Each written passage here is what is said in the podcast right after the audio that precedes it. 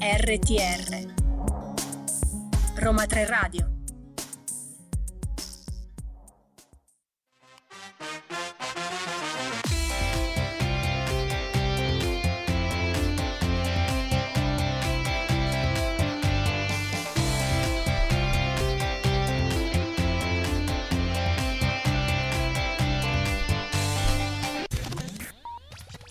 E ci siamo, sono le 14.01, stavolta non siamo stati eccessivamente in ritardo, siamo pronti a cominciare una nuova puntata di Listen to You, il programma diretto e curato dal Centro Europe Direct dell'Università degli Studi Roma 3. Io sono Claudio Di Maio e nonostante tutte le peripezie qui con me c'è, grazie. Viviana Saghetti, assolutamente Claudio, non ti abbandonerei mai. Sono contentissimo di questo ma soprattutto sono contento perché sono certo che tu saprai dirci immediatamente di che cosa ci occuperemo oggi. Ma assolutamente sì, perché parleremo di shore e di misure per il mondo del lavoro, di proposte per limitare l'inquinamento marittimo, perché come sai l'ambiente è un tema che a noi sta particolarmente a cuore, ma poi avremo anche oggi una bellissima intervista, Claudio, a Matteo Ballante, che è uno dei cittadini selezionati per partecipare ai panel europei dei cittadini.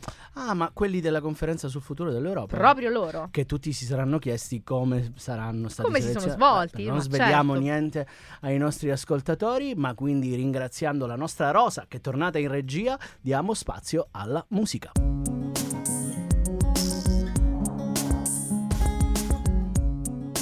RTR Roma 3 Radio Come abbiamo anticipato ai nostri ascoltatori, Claudio, cominciamo parlando di Shore, che è lo strumento da quasi 100 miliardi di euro, pensa, veramente corposissimo, concepito dalla Commissione per proteggere i posti di lavoro e i redditi colpiti dalla pandemia di Covid-19 e che ha sostenuto circa 31,5 milioni di dipendenti e lavoratori autonomi e oltre 2 milioni e mezzo di imprese. Dal 2020 ha incoraggiato efficacemente gli Stati membri a istituire regimi di riduzione dell'orario lavorativo, ambiziosi e di ampia portata, e anche misure analoghe a livello nazionale, che hanno consentito alle imprese di mantenere i dipendenti e le competenze stesse, lo sappiamo, è l'anno delle competenze Eh questo d'altronde, e hanno fornito anche sostegno ai lavoratori autonomi. Ne parliamo perché la Commissione europea ha presentato una relazione sull'attuazione e sull'impatto di SURE, che dimostra il ruolo centrale tanto nell'attenuazione dell'impatto della pandemia nel 2020, quanto, come diceva anche Viviana con i suoi dati, nell'agevolazione della ripresa economica nel 2021, che è stata più rapida rispetto alle crisi passate. Il periodo di disponibilità di questo strumento, appunto lo strumento europeo di sostegno temporaneo per attenuare i rischi dalla disoccupazione nello stato di emergenza, si è concluso nel dicembre 2022. Ecco, cosa ci dice questa relazione?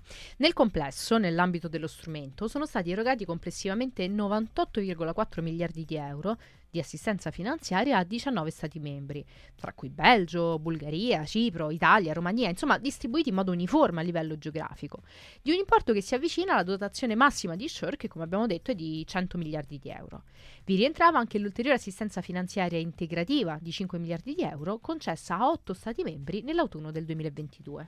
Ma vediamo insieme qualche risultato concreto ottenuto fino ad oggi. Innanzitutto è stata utilizzata quasi tutta la spesa pubblica prevista nell'ambito di questo strumento, quindi tutti eh, diciamo, i fondi dati a disposizione dall'Unione Europea. Quasi la metà di questa spesa totale è stata destinata ai regimi di riduzione dell'orario lavorativo e quasi un terzo a misure analoghe per i lavoratori autonomi.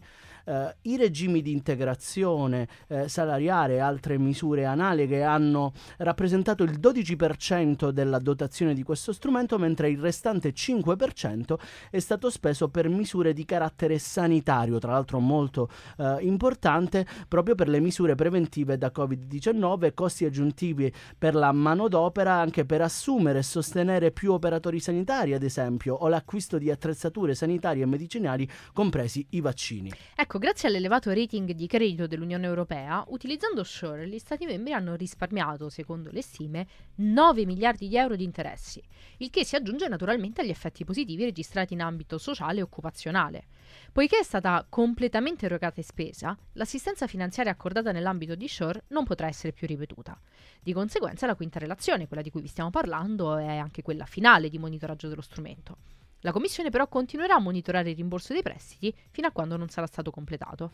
E veniamo alle parole dei protagonisti, ovvero quelle di Ursula von der Leyen, Presidente della Commissione europea, che ha dichiarato SURE rappresenta il meglio dell'Unione europea. Il programma ha contribuito a salvare milioni di posti di lavoro durante la pandemia da Covid-19 e, fattore altrettanto importante, continua la Presidente, ha aiutato le imprese dell'Unione europea a mantenere la forza lavoro. SURE ha preparato il terreno per il lancio del piano di ripresa Next Generation EU che ha offerto nuove prospettive affinché l'economia europea rispondesse alla crisi in modo efficace e unito.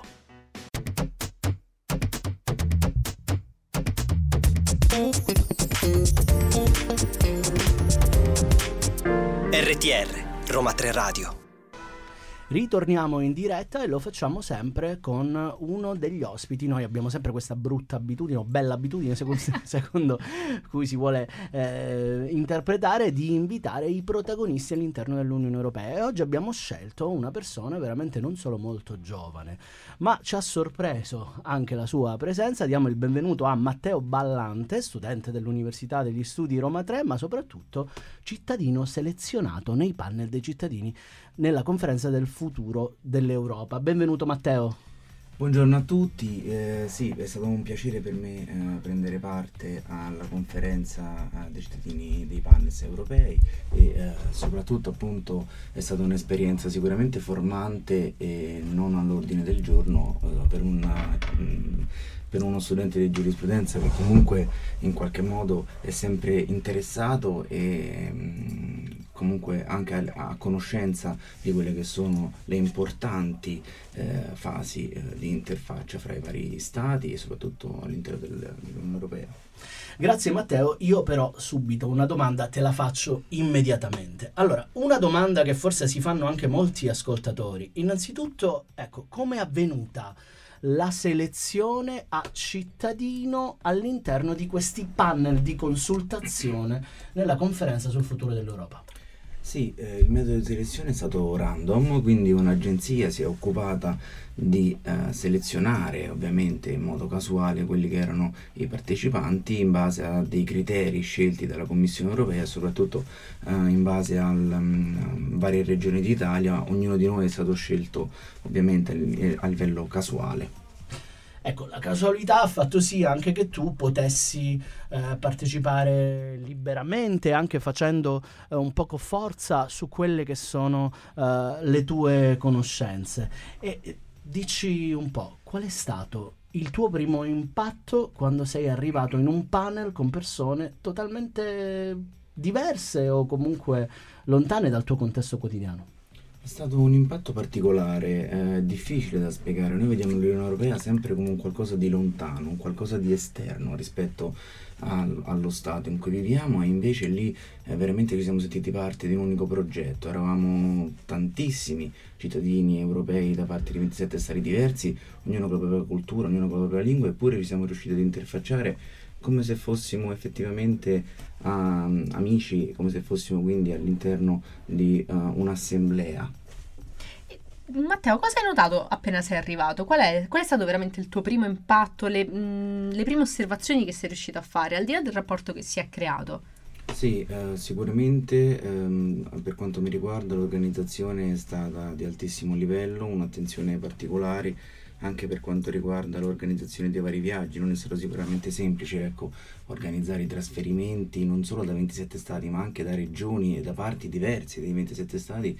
È stato sicuramente un um, particolare lavoro organizzativo. Io credo che comunque è stato organizzato in modo eccellente da, parte dell'Unione Europea e sicuramente mh, sono stato molto, molto sorpreso. Matteo avrà modo, e lo promettiamo a tutti i nostri ascoltatori, di approfondire tanti punti, però prima di andare in pausa ci teniamo ancora a ricordare che cosa è stata la conferenza sul futuro dell'Europa. È stata la più grande consultazione negli ultimi anni dei cittadini dell'Unione Europea, ognuno aveva la possibilità di esprimere attraverso la piattaforma le proprie idee sul futuro dell'Europa e noi continueremo qui a parlarne insieme a Matteo Barlante, insieme a voi.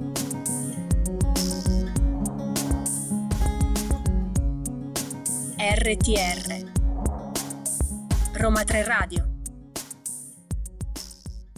E torniamo con Matteo Ballante a questa, questa, intervista su come hanno funzionato i panel dei cittadini all'interno della conferenza sul futuro dell'Europa. Matteo, ti vogliamo chiedere quanto contava la preparazione che già avevi prima di accedere a questi panel e come funzionava la discussione all'interno degli stessi? Qual era il livello della discussione all'interno dei panel? Sì, allora la preparazione non aveva secondo me una grande rilevanza, poiché appunto sarà salvaguardata la spontaneità e delle varie discussioni, anche delle varie opinioni dei cittadini. Ognuno poteva dire la propria uh, opinione, poteva esprimere i propri pensieri senza avere quindi nessun pregiudizio né in base alla propria preparazione o cultura né uh, in base all'età. Quindi c'erano persone di tutti e tutte le culture, da parte di, ovviamente di ogni paese. Quindi questo sicuramente è stato un metodo molto inclusivo da parte dell'Unione, dell'Unione Europea. Inoltre il grado di discussione eh, sicuramente era riferito ai vari ambiti, ognuno di noi eh, aveva un, un, argomento assegnato e quindi ehm, la discussione, la conferenza si svolgeva esclusivamente su quello, sulle varie problematiche e ovviamente sulle varie risoluzioni. Io tra l'altro eh, mi inserisco perché sono normalmente molto curioso in questa redazione, lo, Viviana lo sa, non mi guardare male eh, faccio una domanda ancora più, vado, voglio andare più addentro di queste questioni. Vogliamo sapere come avveniva una riunione tipo, cioè anche concretamente quali erano i punti a favore eh, o anche le difficoltà del trovarsi a, a, a, discutere tra persone che avevano un background probabilmente eh, completamente differente l'uno dall'altro e, anche diciamo tra virgolette delle idee di Unione Europea completamente diverse. Sì, allora brevemente eh, l'organizzazione era strutturata in questo modo, cioè, di, il, il, primo giorno abbiamo fatto una conferenza eh, tutti insieme, eh, considerate comunque eravamo intorno ai 100-120 cittadini, quindi non era semplice organizzare e gestire una conferenza o un'aula uh, con tutti questi partecipanti. Il secondo giorno ci hanno diviso in 12 gruppi, appartenevano al gruppo 11, ognuno di noi ha avuto 4 argomenti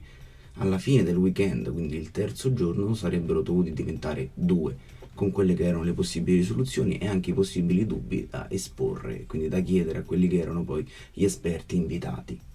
Ecco, un altro punto che, che, ti voglio chiedere, molto bello questo passaggio, eh, chiedere agli esperti. Ecco, chi erano questi esperti? Spiega meglio anche ai nostri ascoltatori. Sì, allora, eh, il primo e l'ultimo giorno si svolgeva un'assemblea plenaria, quindi con tutti quanti i partecipanti contemporaneamente potevano avere accesso a quelle che erano eh, le informazioni e le eventuali domande. Sono stati chiamati esperti da tutta l'Unione Europea, abbiamo conosciuto anche ehm, la Presidente ehm, del, mm, del, progetto Erasmus, la direttrice, oltre ovviamente a vari esponenti, eh, professori universitari, quindi mh, mm, conoscitori dell'argomento, che potevano esporre ed eventualmente rispondere ai vari dubbi, molti, vi anticipo, che sono sorti durante quelle che erano sia le assemblee plenarie ma anche i vari gruppi di lavoro individuali.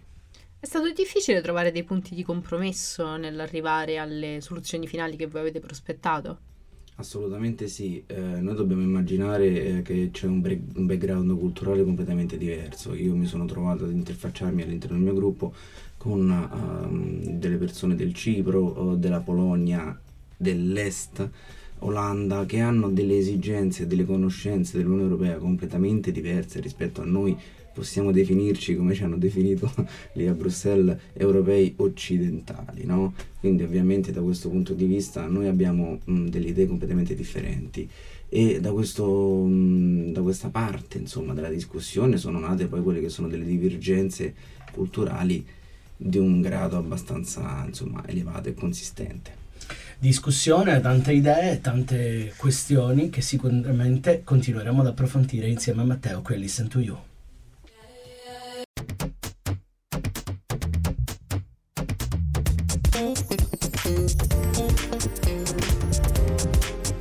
RTR Roma 3 Radio siamo qui con Matteo Ballante, esponente, diciamo, selezionato al panel dei cittadini nella conferenza sul futuro dell'Europa, nostro studente qui uh, a Roma 3, ma questo è un caso, un bellissimo e fortuito caso e um, sicuramente stiamo parlando della sua esperienza all'interno di questa opera di consultazione da parte delle istituzioni europee. E eh, quindi ritorno a te, caro Matteo, cosa ti porti? Da questa esperienza. Credi che sia stata un'esperienza positiva? Chiaramente te lo chiedo da singolo cittadino europeo. Sì, eh, secondo me è stata un'esperienza assolutamente eh, positiva. Um, ho conosciuto persone eccezionali con diverse ovviamente opinioni ed idee. Eh, non vi nascondo che c'era una certa contrarietà e un certo scetticismo da parte eh, di alcuni eh, partecipanti, ovviamente come è giusto che sia, no? anche a livello quindi della discussione e però persone con cui ancora oggi ho dei contatti, ancora oggi quindi mi scrivo, ehm, persone dall'altra parte dell'Unione Europea e comunque quindi non sarebbe stato possibile conoscere, conoscere se non attraverso questo strumento, ovviamente eh, credo che sia stata un, um, una bellissima esperienza, soprattutto per un ragazzo di 24 anni, quindi una persona molto giovane e che sicuramente vede nell'Unione Europea un futuro. Mm, più, um, più, ampio no? rispetto a quello che è il semplice eh, individualismo da parte dei vari stati. Credo che sia imprescindibile da parte di ogni Stato non considerare anche quello che è il progetto europeo iniziato ormai già tanto tempo fa. Matteo, direi che sul piano personale hai portato veramente tanto con te da questa esperienza, ma a livello delle proposte che sono emerse, qual è quella a cui ti senti più legato in un certo senso e che ritieni sia prioritaria per il futuro dell'Unione Europea?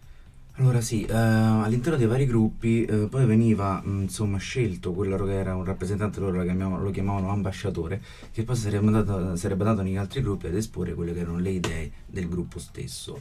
Eh, io personalmente ho svolto questo incarico a tutte e due ehm, le conferenze, insomma, e eh, personalmente noi abbiamo lavorato molto per quanto riguarda quello che era um, la tecnologia e come la tecnologia ha cambiato il modo di interfacciarsi e come è stato possibile anche uh, una conferenza completamente online con altri 27 paesi. Quindi questo sicuramente ha portato a un risparmio, a un minore inquinamento, no? meno aerei comunque e quindi sicuramente questo è molto importante anche a livello della traduzione, traduzione simultanea. Quindi noi abbiamo lavorato sulla tecnologia e, si, e su come ha cambiato il modo di comunicare. Noi siamo contenti implicitamente ed esplicitamente del fatto che tu eh, dica queste cose. Noi nel nostro piccolo, sicuramente una goccia nel mare dell'informazione europea, cerchiamo settimanalmente di parlare appunto dell'importanza del digitale, della tecnologia nelle nostre vite quotidiane, ma anche del multilinguismo. Eh, ma tu ci stai parlando anche di Unione Europea come viatico di conoscenze e di interscambio di idee. Senti, una domanda secca come vorrebbe Matteo l'Unione Europea del futuro? Soprattutto te lo chiedo da giovane.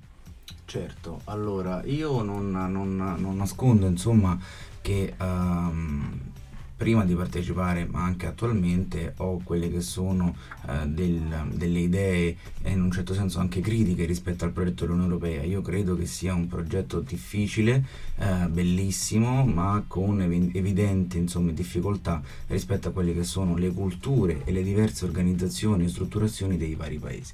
Quindi sicuramente questa è una difficoltà che è emersa anche all'interno delle conferenze di Bruxelles Ehm, per me eh, l'Unione Europea rappresenta quello che è un organo super partes, come poi effettivamente è, rispetto ai vari stati che possa ev- eventualmente intervenire rispetto a quelle che sono le disparità economiche, lavorative, culturali degli stati partecipanti. Credo che sia un progetto imprescindibile che non va assolutamente escluso, come forse uh, tu, oggi uh, sentiamo troppo spesso dire, ma che magari va migliorato, modificato, utilizzare le energie che si potrebbero utilizzare uh, in altri settori come invece energie volte a eh, includere, volte quindi a um, evolvere ancora di più quello che sono i progetti della Commissione europea.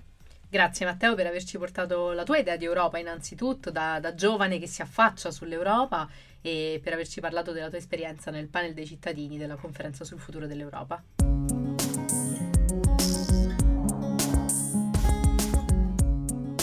RTR Roma 3 Radio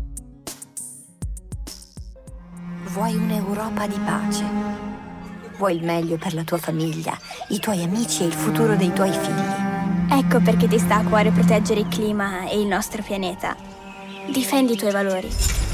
Credi nella libertà e nella democrazia e anche nell'energia pulita e rinnovabile prodotta in Europa. Certo, la strada è ancora lunga, ma, ma ce la faremo. faremo. perché camminiamo insieme, con te. L'Europa sei tu. L'Europa sei tu, il programma di comunicazione che sta portando avanti la rappresentanza d'Italia della Commissione europea e del Parlamento europeo e anche noi nel nostro piccolo. Viviana, si comincia ad avvicinare la stagione estiva, quindi noi parliamo di trasporto marittimo più pulito. Siamo vicinissimi al mare, lo sentiamo lo sentiamo, più che altro lo desideriamo. e lo facciamo soprattutto perché la Commissione europea ha presentato oggi cinque proposte legislative intese ad aggiornare le norme dell'Unione europea in materia di sicurezza marittima e anche per prevenire l'inquinamento idrico causato dalle navi, perché il 75% del commercio estero dell'Unione europea avviene via mare. Quindi il trasporto marittimo è non solo l'arteria di un'economia globalizzata, ma è anche eh, e ancora un'ancora di salvezza per le isole e le regioni marittime periferiche e remote dell'Unione Europea. Va detto Claudio che il livello di sicurezza marittima nelle acque dell'intera Unione Europea è attualmente molto elevato.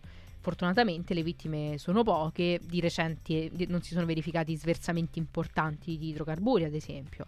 Tuttavia si segnalano ancora oltre 2000 incidenti in mare ogni anno.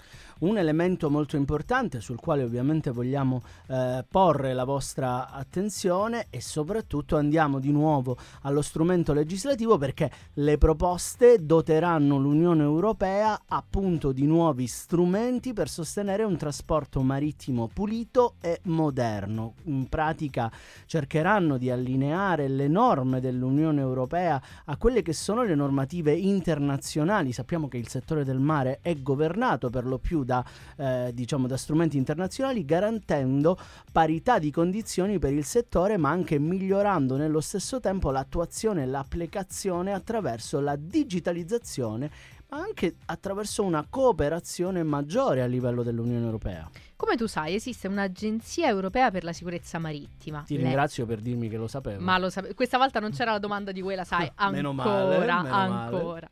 Ecco, l'EMSA, questa agenzia europea, svolgerà un ruolo di primo piano nell'attuazione delle nuove prescrizioni, fornendo sostegno alle amministrazioni degli Stati membri per l'applicazione delle nuove norme. Una proposta invece distinta introduce modifiche al mandato della stessa EMSA, integrando i nuovi compiti. Ad esempio, la Commissione e gli Stati membri faranno affidamento sul sostegno di questa agenzia nell'attuazione del regolamento Fuel EU Maritime e nell'estensione del sistema di scambio di quote di emissione dell'Unione Europea al trasporto marittimo, il, il famoso sistema ETS di cui abbiamo già parlato. L'agenzia continuerà inoltre ad assistere la Commissione e gli Stati membri per quanto riguarda la sorveglianza del mare, la resilienza, nella cybersicurezza e nella preparazione alle crisi e svolgerà anche un ruolo significativo nella semplificazione delle comunicazioni tra gli Stati membri grazie anche all'uso di strumenti informatici, continuando nello stesso tempo a fornire anche servizi di formazione e sviluppo delle capacità per le amministrazioni degli Stati membri.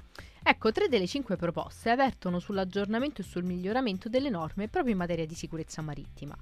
Dedicano particolare attenzione al controllo da parte dello Stato di approdo e alle inchieste sugli incidenti marittimi, rafforzando l'applicazione delle norme al fine proprio di ridurre gli incidenti, evitando in ultima analisi la perdita di vite umane e prevenendo l'inquinamento ambientale. Vi invitiamo a visitare il sito della Commissione europea per andare a leggere direttamente eh, queste misure che sono state recentemente eh, pubblicate, ma anche, permettimi Viviana, andare a visitare i dati attraverso il sito data.europa.eu eh, di questo fenomeno all'interno dell'Unione Europea, perché queste misure di cui stiamo discutendo mirano tra l'altro anche a prevenire qualsiasi tipo di scarico illegale, ecco, nei mari europei, un fenomeno sicuramente molto molto importante da eh, contrastare, il che è fondamentale soprattutto per ridurre l'impatto ambientale delle attività di trasporto marittimo e preservare l'ecosistema marino. Per realizzare questo obiettivo è necessario che gli scarichi illegali siano individuati innanzitutto, ma anche che le violazioni siano perseguite e che i responsabili delle attività illegali siano sanzionati.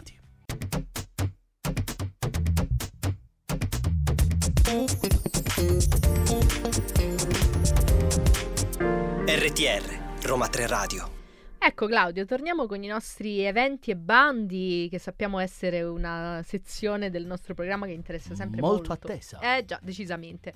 Certo mai quanto... come si chiama quella dopo? Eh, vuoi la sai? Eh già. Esatto. Ecco Claudio, dal 12 al 15 giugno 2023 è in programma il Brussels Urban Summit del 2023, un forum internazionale sulle maggiori sfide affrontate dalle città di oggi, ma e di domani. Il summit è una manifestazione della regione di Bruxelles Capitale, di Eurocities, Metropolis e dell'iniziativa Champion Mayors for Inclusive Growth dell'Ocse. Riunirà tre conferenze internazionali di città, ovvero il quattordicesimo congresso mondiale di Metropolis, la conferenza annuale di Eurocities e il sesto Champion Mayor Summit for Inclusive Growth Initiative dell'Ocse. Oltre 300 città in tutto il mondo e più di mille politici, esperti e rappresentanti della società civile avranno l'occasione per scambiare idee e stabilire priorità per città sostenibili, accessibili e vivibili con un ricco programma di sessioni plenarie, workshop, eventi collaterali e visite in loco, il summit offrirà un'opportunità unica di dialogo strategico per contribuire a definire il futuro urbano comune. Volete partecipare? Siete interessati? Io Bas- penso di sì. Eh, direi proprio di sì. Basterà andare sul sito urbansummit.brussels. Parliamo di un'iniziativa a me molto cara che è MSCA Doctoral Networks, la nuova iniziativa all'interno delle, eh, dei programmi Marie Curie che implementerà appunto programmi di dottorato attraverso partenariati tra università, istituti di ricerca e infrastrutture di ricerca, ma anche includendo imprese compreso le PMI e altri settori socio-economici di diversi paesi in Europa e oltre, considerando che si tratta di un, eh, diciamo, di un partenariato veramente molto molto ampio. Le reti di dottorato sono infatti aperte alla partecipazione di organizzazioni di paesi terzi al fine di promuovere partenariati strategici internazionali per la formazione e lo scambio di ricercatori. Questi programmi di dottorato risponderanno a esigenze ben identificate nei vari settori di ricerca e sviluppo, ma anche esporranno i ricercatori ai settori accademici e non accademici, potendo offrire a loro formazione in materia di ricerca, nonché abilità e competenze trasferibili rilevanti per l'innovazione e l'occupabilità a lungo termine, ad esempio l'imprenditorialità, la commercializzazione dei risultati, i diritti di proprietà intellettuale, ma anche la comunicazione. Le proposte per queste reti di dottorato possono riflettere partenariati di ricerca già esistenti oppure reti che dovranno crearsi attraverso questo fondo. È molto importante partecipare, vi ricordiamo che la scadenza è fissata per il 28 novembre 2023. Ma parliamo di uno dei primissimi e fondamentali incontri dell'anno europeo delle competenze, la Making Skills Count Conference, un evento che si svolgerà l'8-9 giugno a Bruxelles, ma anche online. Con le sue relazioni esplorerà diversi modi in cui le abilità contano e sono importanti. Lo farà stimolando le discussioni tra i principali esperti, i responsabili politici, le principali parti interessate sul campo e mettendo in mostra iniziative e strumenti che affrontano le sfide legate alle competenze. L'evento sarà trasmesso in diretta streaming, ma assicuratevi di confermare la vostra partecipazione sul sito heroskills.europa.eu. E adesso una domanda per voi. Conoscete o vivete in una città smart o con una popolazione di oltre 100.000 abitanti? È arrivato il momento finalmente di informare i vostri conoscenzi, ma anche e soprattutto di candidarsi al concorso European Capital of Smart Tourism, l'iniziativa che è gestita dalla Direzione Generale della Commissione Europea per il mercato interno, l'industria, l'imprenditorialità e le PMI è sostenuto dal programma COSME e proviene da un'azione del Parlamento europeo. L'obiettivo di questa straordinaria iniziativa è quello di promuovere l'innovazione per rafforzare le destinazioni intelligenti e sostenibili in Europa, soprattutto migliorare le offerte turistiche per i visitatori e facilitare nuove partnership, perché lo sappiamo, il networking e lo scambio di migliori prassi è alla base del dialogo tra le città dell'Unione Europea. Volete sapere quali sono le best practice di quest'anno? Pafos in, a, diciamo a Cipro e Siviglia in Spagna, che sono le attuali capitali europee del turismo intelligente nel 2023. Tutte le info sono sul sito della Commissione europea.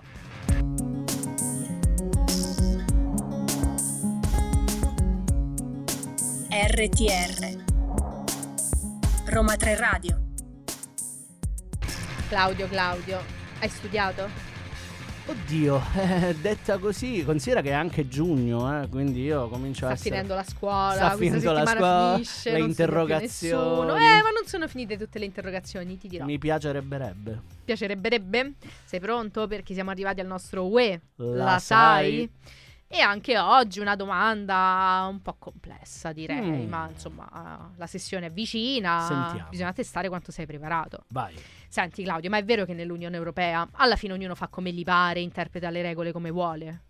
Allora, è vero che siamo 27 Stati membri, ma questo non ci autorizza a interpretare le regole dell'Unione Europea. Anzi, Anzi, anzi, anzi, per fortuna esiste un'istituzione molto importante che è la Corte di Giustizia dell'Unione Europea, che tra l'altro, non lo diciamo a caso, è l'unica eh, autorizzata dai trattati a interpretare il diritto dell'Unione Europea, ma perché lo fa?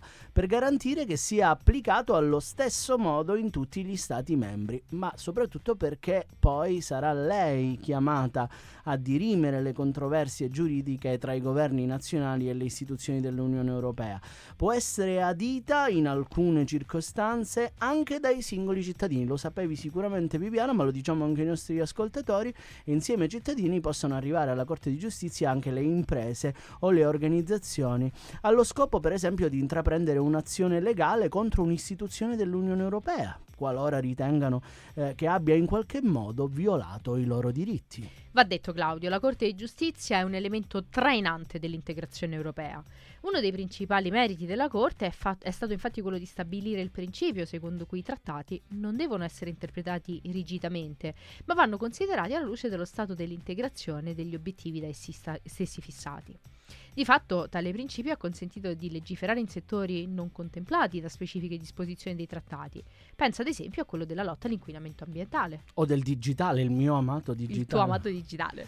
Comunque diamo qualche numero della Corte, perché nel 2021 sono state eh, intentate 838 cause innanzi alla Corte di Giustizia, tra cui 567 procedure pregiudiziali, 29 azioni dirette e 232 ricorsi contro le decisioni del Tribunale. Sono state portate a termine 772 cause, molto molto importante questo numero se considerate che all'interno di queste ci sono 547 procedure pregiudiziali, 30 azioni dirette e 183 ricorse contro le decisioni del Tribunale. Gli Stati membri da cui è pervenuto il maggior numero di richieste sono la Germania con 106, la Bulgaria con 58, l'Italia con 46 e la Romania eh, con eh, 38.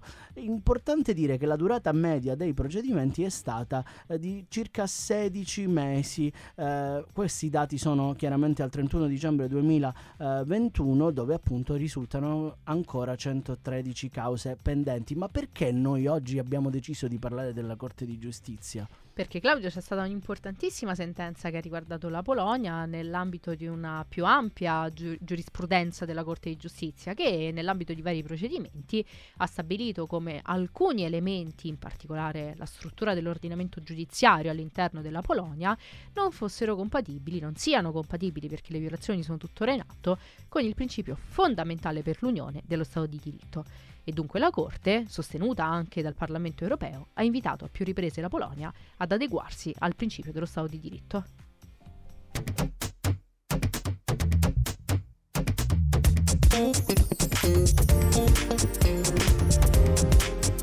RTR, Roma 3 Radio.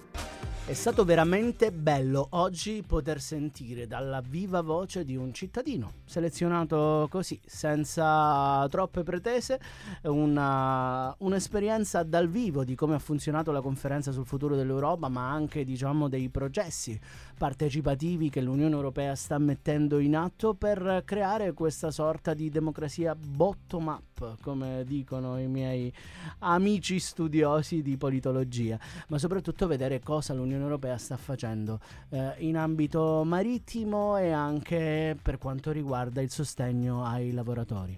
Beh, anche oggi Claudio è veramente una puntata piena, piena, piena, direi, tante informazioni, tanti eventi e bandi.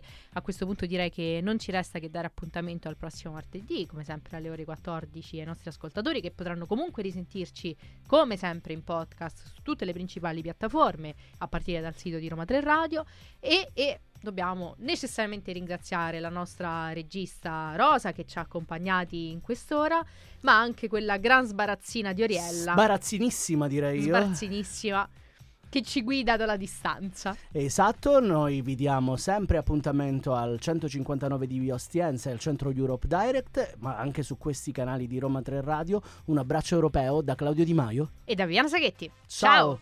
Ciao.